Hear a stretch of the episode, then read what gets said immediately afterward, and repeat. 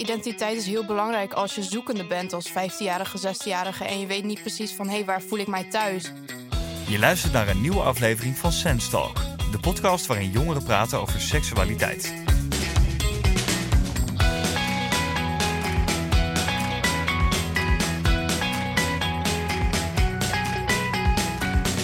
Waar gaan we het vandaag over hebben, hoor ik je denken? Nou, vandaag gaan we het hebben over hokjes. De tijd dat je alleen nog kon kiezen tussen homo, lesbisch en biseksueel... ja, die tijd is nu eigenlijk wel voorgoed voorbij. Vandaag de dag ben je misschien wel queer, transgender, non-binair... interseksueel, panseksueel, aseksueel. Ja, en de lijst wordt eigenlijk alleen nog maar langer en langer. Maar waarom hebben we die hokjes? Of labels? En hoe kom je erachter in welk hokje je eigenlijk zit? Mijn naam is Max Schuiling en ik ga het precies daarover hebben met Franka van 21... Nadine, 22 jaar, en Trish van 20 jaar. En zij zijn alle drie lid van de ASV Gay. Oftewel de Amsterdamse Studentenvereniging Gay. Van harte welkom. Dankjewel. Dankjewel. Trish, laat ik gelijk met jou beginnen. Wie ben je en hoe noem je jezelf? Ik ben Trish. Ik kom eigenlijk uit Maleisië. En ik verhuisde hier 1 jaar geleden. Ik zie mijn identiteit als... een queer person of color. Queer person of color? Ja. Oké. En wat bedoel je met het label queer? Wat is dat precies? Ja, ik zie queerness als een soort van iets dat erg persoonlijk is. Want de oorsprong van het woord queer is eigenlijk een slur. Mm-hmm. Maar er zijn verschillende meningen over... Het was een scheldwoord. Ja. Ja. Dus er zijn verschillende meningen over wat het woord nu precies is. Mm-hmm. En voor mij is het een umbrella term... van alle soorten identiteiten. Okay. Dus ik zie mezelf eerst als een homoseksueel man, maar ook als een queer person.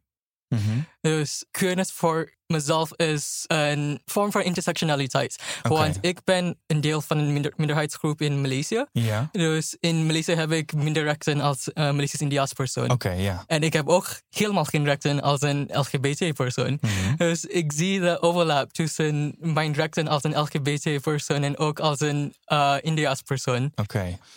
En Nadine, hoe is dat voor jou? Dus met gender en seksualiteit van queer betekent voor mij eigenlijk geen label. Want ik heb heel lang geprobeerd om een label te zoeken wat bij mij past. Ja. Dat lukte niet. Lesbisch was ook niet helemaal, want ik was ook wel aangetrokken tot jongens. Bi paste ook niet helemaal. Dus uiteindelijk ben ik gewoon met queer gegaan. Omdat dat een soort, ja, wat hij ook zei, umbrella term is. Mm-hmm. Dat is wel grappig, want waarom past de bi eigenlijk niet bij jou... als je zowel op vrouwen als op jongens valt? Omdat ik ook heel lang een relatie met een transman heb gehad. Dus dat viel daar net weer buiten. En ook, ik voel me ook niet 100% vrouw. Mm-hmm. Dus dat viel daar ook weer net weer buiten. Dus ik heb zoiets van, geen labels, gewoon queer. Dan kan ik gewoon mezelf zijn en alles zijn... zonder daar een label op te hoeven plakken. Ja. Franka, ga ik even naar jou toe. Mm-hmm. Hoe noem jij jezelf? Ik noem mezelf panseksueel of biseksueel of queer. Die 3 labels hebben best wel overlappingen. Waardoor het voor mij niet zo heel veel uitmaakt wat label het is. Zolang het maar gaat omdat ik val op personen en niet op een gender of op een bepaald soort geslacht. Maar voor mij gaat het om de persoon. En dat zit eigenlijk in alle 3 labels. Ja, nu vraag ik me toch af, hè? Mm-hmm. Want biseksueel is inderdaad, je valt op vrouwen of je valt op mannen. Mm-hmm. Panseksueel, als ik het goed heb, betekent vooral dat je eigenlijk in principe op alles kan vallen. Ja. Maar queer is dan weer een umbrella term, zoals ik misschien net mooi hoor zeggen. Dus duidt dan eens het verschil? Ja, biseksueel eigenlijk de oude definitie daarvan is dat je op mannen en vrouwen valt. Maar volgens mij is die inmiddels gewoon best wel algemeen. Dus dat je op iedereen valt of iedereen kan vallen. En dat overlapt heel erg met panseksueel. En queer is inderdaad een beetje een umbrella term... waar vaak ook meer gender in zit. Maar voor mij maakt het gewoon niet zoveel uit. Dus dan past queer daar ook wel bij, omdat het juist een umbrella term is. Ja. En Sri, waarom denk je eigenlijk dat we al die hokjes hebben of labels? En waarom is dat vooral de laatste jaren zo onderwerp van gesprek? Identiteiten zijn persoonlijk. Dus er is wel een doel voor labels. Ik snap dat verschillende mensen willen...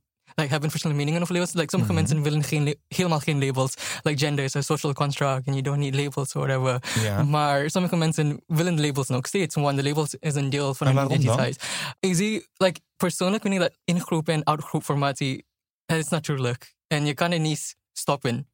Iedereen wil een deel maken van een groep. Mm-hmm. En natuurlijk is de ideaal dat iedereen hetzelfde is, dat iedereen is gelijk. Maar dat is niet zo. Like, ik voel me eerst als een minderheid in Maleisië, als een Indiaas persoon in Maleisië. Yeah. Want ik weet dat ik heb minder rechten in Maleisië. Yeah. En ik voel me allereerst als een queer persoon in Maleisië, want ik weet dat ik heb minder rechten en ik ben anders dan een typisch persoon in Maleisië.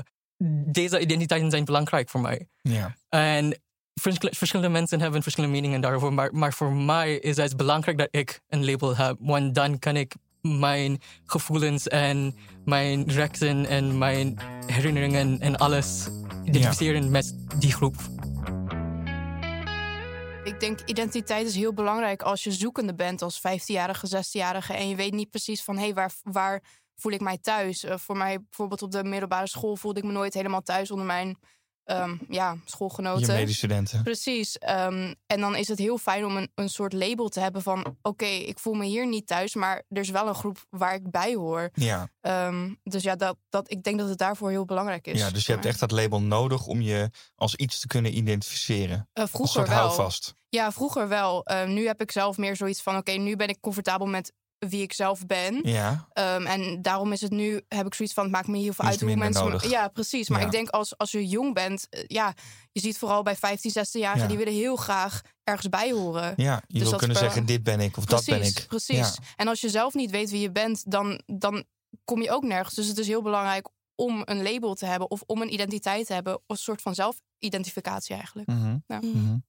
En jij, Franka? Kijk je daar hetzelfde tegenaan? Niet helemaal, want ik denk eigenlijk dat het label vooral is om te communiceren naar anderen hoe jij je voelt. En dan kun je inderdaad ook zeggen, dan pas ik dus daarbij.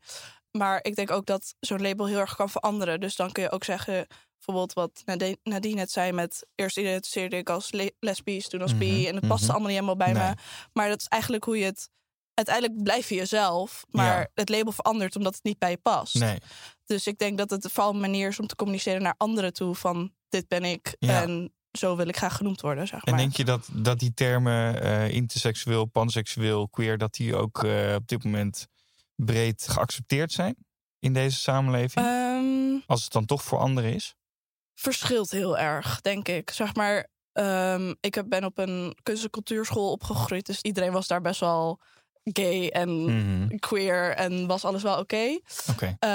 Dus daar was dat nooit echt een big deal of zo. Maar ik heb ook christelijke familie waar die het dan gewoon niet snappen. Nee. Dus daar is dan wat minder... Ja, en wat snappen ze dan niet? Ja, goeie vraag. Het klopt dan in hun hoofd niet helemaal of zo. Vooral dan het panseksuele, omdat dat best wel fluïde is. En... ze denken dan toch nog wat meer in die hokjes van... je valt op een man of je valt op een vrouw. Ja. En hoe bedoel je, er zit daar iets tussen, zeg maar. Het is toch gewoon zo? Ja. Dus ik denk dat dat dan wat lastiger is of zo. Mm. Maar aan de andere kant kun je daar juist ook wel een conversatie mee beginnen. Ja. Ik denk ook, onze maatschappij is heel erg ingericht op het een of het ander. Mm. Het is heel erg binair. Dus alles wat daar een beetje buiten valt, is er van... wat is dit? Ja. En Nadine, hoe reageren mensen op jou als je zegt dat je queer bent? Ja, heel veel mensen snappen het niet helemaal. Mijn familie, volgens mij had mijn tante een keer een berichtje naar mijn vader gestuurd van... wat betekent dit? Hetzelfde. Mijn familie is volgens mij best wel... of sommige van mijn familie is best wel religieus. Ja. Maar ik heb gelukkig wel een aantal familieleden die zelf homoseksueel en lesbisch zijn. Mm-hmm. Dus het was niet totaal nieuw. Maar volgens mij weten mijn ouders... snappen ook nog steeds niet helemaal wat het betekent. Ik denk meer dat queer sowieso, wat Sris net zei... een scheldwoord wat eigenlijk weer gereclaimed is. Dus ik denk dat het vooral bekend is in de LHBTQ+ beweging zelf. Ja. Nou. En Sris, hoe kom je er nou eigenlijk achter wat je precies bent? Stel, je bent 15, je bent 16. Hoe ontdek je dat? Dus mijn achtergrond in Maleisië was echt religieus. Toen ik 10 of 11 was, realiseerde ik me dat ik van jongens aantrekkelijk.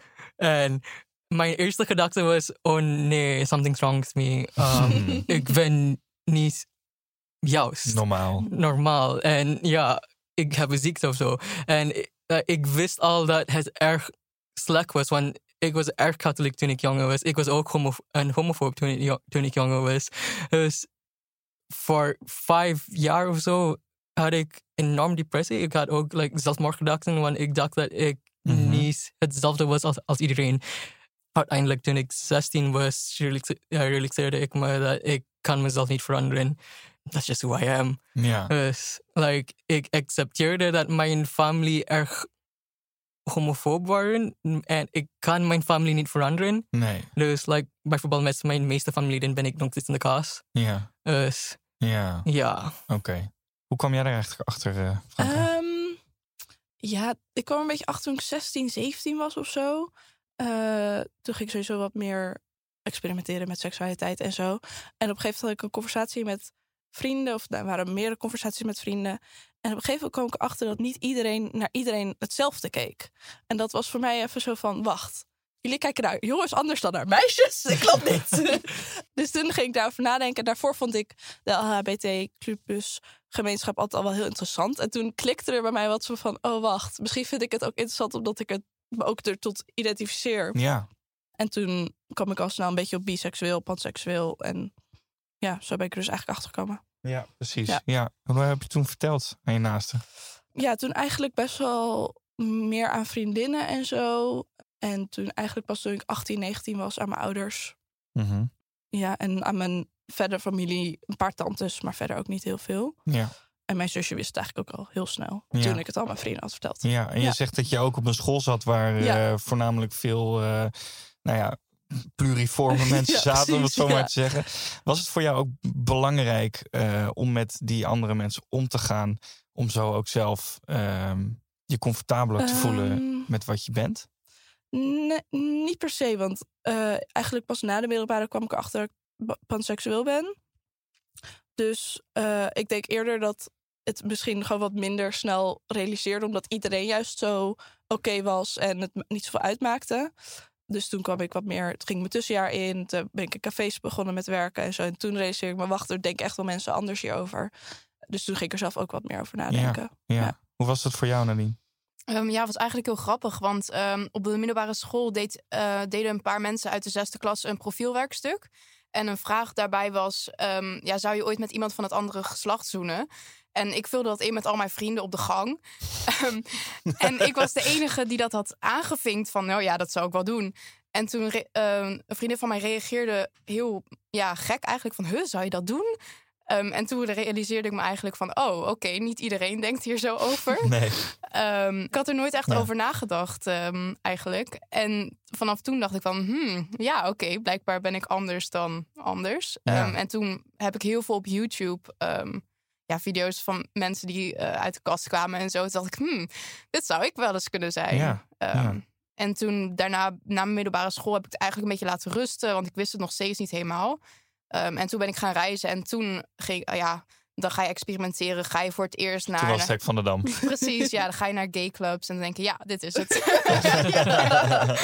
Ja. En heb jij nu tips voor mensen die misschien ook wel nieuwsgierig zijn naar hoe ze zichzelf moeten labelen? Het maakt niet heel veel uit wat voor label waar je mee begint. Vroeger was ik heel erg van, ik moet een label hebben, want anders dan weet ik niet wie ik zelf ben. Maar ik zou eigenlijk wel mee willen geven van, doe gewoon waar je zin in hebt. En het label, dat komt wel. Ga gewoon lekker doen wat je wil eigenlijk. En focus meer op fluiditeit. Hoe zie jij dat, Frisch? Ik zie seksualiteit als een soort van een spectrum. Het is niet een choice per se, maar welke label je kiest heeft geen betekenis, behalve de betekenis dat je bepaalt. Als je eerst jezelf homo ziet, dan is dat prima. En als je later jezelf panseksueel ziet, dan is dat ook prima. En het kan altijd veranderen, maar zolang als je blij bent met jezelf, ik zie jou eigen mentale gezondheid, dat is het belangrijkste. Yeah. Just be who you want to be. Franka, voor die jongere van 15 die nu luistert en die nieuwsgierig is over zijn plek op het spectrum. Wat wil je tegen hem zeggen? Of haar? Ik denk, inderdaad, wat Nadine en Sris al zeiden, het maakt ook niet zoveel uit als je nu identificeert als lesbisch en straks denkt, dat ben ik helemaal niet, dan is het ook prima. Maar ook zoek mensen op die dat hetzelfde over denken. Of die ook twijfelen, zoals GSA's of sense.info zit ook genoeg informatie. En heb er conversaties over, want dat heeft mij ook heel erg geholpen. Ja, Nadine, jij identificeert jezelf als queer. Mm-hmm. Maakt het jou eigenlijk nog uit als je een partner hebt wat zijn of haar identiteit dan is? Voor mij maakt het niet heel veel uit wat diegene's identiteit is. Maar ik vind het wel heel belangrijk dat diegene wel accepteert wie ik ben. Want als queer persoon kun je natuurlijk ook gewoon op een heteroseksueel persoon vallen. Bijvoorbeeld een jongen. Okay. En als die niet zou accepteren, ik zou niet in een relatie met iemand willen zitten die dat niet accepteert. Nee. En persoonlijk vind ik het eigenlijk ook wel fijn als iemand wel zelf ook deel van de LHBTQ+ gemeenschap is. Omdat je dan toch een soort van herkenning hebt. Mm-hmm. Van we hebben een soort van dezelfde vriendengroep misschien. Of dezelfde community. Maar ik denk dat dat... Heeft dat ook met waarden te maken? Dus waar je voor staat en wat je... Precies. Als queer persoon kun je niet om de politiek heen. Want je kunt niet queer zijn en ook zeg maar tegelijkertijd anti-homo's. Dat werkt niet. Dus als iemand dus niet dezelfde politieke values heeft... of gewoon dezelfde values, dan werkt het voor mij automatisch. Nee. En is je dat wel eens overkomen? Dat je met een jong of meisje was die... daar uiteindelijk eigenlijk niet zo oké mee was? Nee, eigenlijk niet. Nee. Ik heb wel... mijn ex-partner vond het wel lastig... dat ik voornamelijk op vrouwen viel... terwijl hij zelf identificeerde als een man. Mm-hmm. Maar verder, wat vond hij daar lastig aan? Hij is een transman. Ah. Dus dat was voor hem soms wel lastig. Maar uiteindelijk praat je daarover en ja... Uiteindelijk gaat het toch om vertrouwen en niet om wie de persoon is. Ja, het gaat om goede communicatie, vertrouwen. Gewoon net als elke andere relatie. Ja. En niet om of je hetero, queer, wat dan ook bent. Nee. Ja, wat ik veel terugzien is de discussie over voornaamwoorden. Mm-hmm. Ja, ik zie jou gelijk knikken. Ja, ik heb het in mijn Instagram bio staan. Dat ik identificeer als zij, haar, she, her...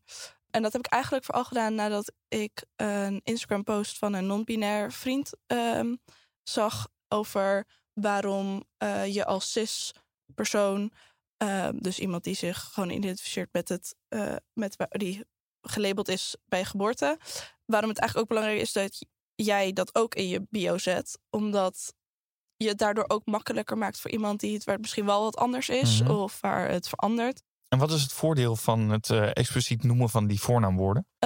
Ik denk dat het wat normaliseert. Dus ik probeer het nu ook regelmatig te vragen... als ik bijvoorbeeld iemand nieuws ontmoet van wat zijn voornaamwoorden. Daardoor komt het gewoon wat meer in de normale samenleving... en wordt het hopelijk ook wat meer geaccepteerd... voor als je daar zelf wel mee struggelt. Mm-hmm. Waarom is dat dan positief voor iemand die non-binair is? Ik denk omdat het de... druk wat eraf haalt. Want als jij als non-binair de enige bent die daarnaar vraagt... dan komt er veel meer druk op jou te liggen... dan als iemand die cis is het ook vraagt. Want dan hoef je niet elke keer degene te zijn die het vraagt... maar kun je ook gewoon antwoorden of hoef je het een keer niet te vragen. Ja. Ik denk ook dat het belangrijk is als je bijvoorbeeld voor het eerst... iemand ontmoet die bijvoorbeeld identificeert als transgender of non-binair... dat je dan realiseert van het maakt niet uit als je... ongeluk een fout maakt. Want ik denk dat de lat best wel hoog kan liggen van... oh, ik moet het goed doen en ik moet juist me inlezen. En dat is natuurlijk allemaal heel goed. Maar realiseer ook dat het gewoon een persoon is. Je kan altijd een foutje maken met voornaamwoorden... of met iemands naam. Of vooral als je iemand kent in je omgeving... die sinds kort een nieuwe naam heeft. Of bijvoorbeeld, dat maakt het niet uit... dat je even het oude zegt. Als je maar gewoon weer... zoals met een normaal persoon ook gewoon zou zeggen van... oh, sorry, deze persoon. Ja. En dan, ik herken dat ook wel. Ik sprak laatst ook met iemand die zichzelf identificeert als non-binair. Mm-hmm. En ik vroeg maar, wat ben je precies? Zei ik. Ja. Dat schijnt dus helemaal niet een hele aardige vraag te zijn. Maar ja, dan moet je dan ook achterkomen. Ja. Precies, en zo leer je ook weer. En, mooi. Laatste puntje. Jullie zijn alle drie leden van de Amsterdamse Studentenvereniging Gay. Nou zijn we in de podcast absoluut niet vies van de reclame. Dus nog even kort, wat is het? Het is een studentenvereniging die vooral draait om LHBTQ+ mensen. Dus eigenlijk niet hetero mensen. Ook al zijn hetero mensen wel welkom, maar daar focussen we niet op. En ja, eigenlijk... En wat doen jullie bij de vereniging? Verder is het gewoon een studentenvereniging. Dus doen we elke woensdag een borrel en Maar hebben we leuke activiteiten. En dan daarnaast doen we ook nog wat meer actualiteit. Oké. Dingen. Ah, ik wil jullie heel erg bedanken voor dit leuke gesprek. Ja, dankjewel. Dankjewel. Dit was Sense Talk. Wil je meer weten? Ga voor al je vragen over seks naar sense.info. Voor nu, bedankt voor het luisteren en tot de volgende aflevering.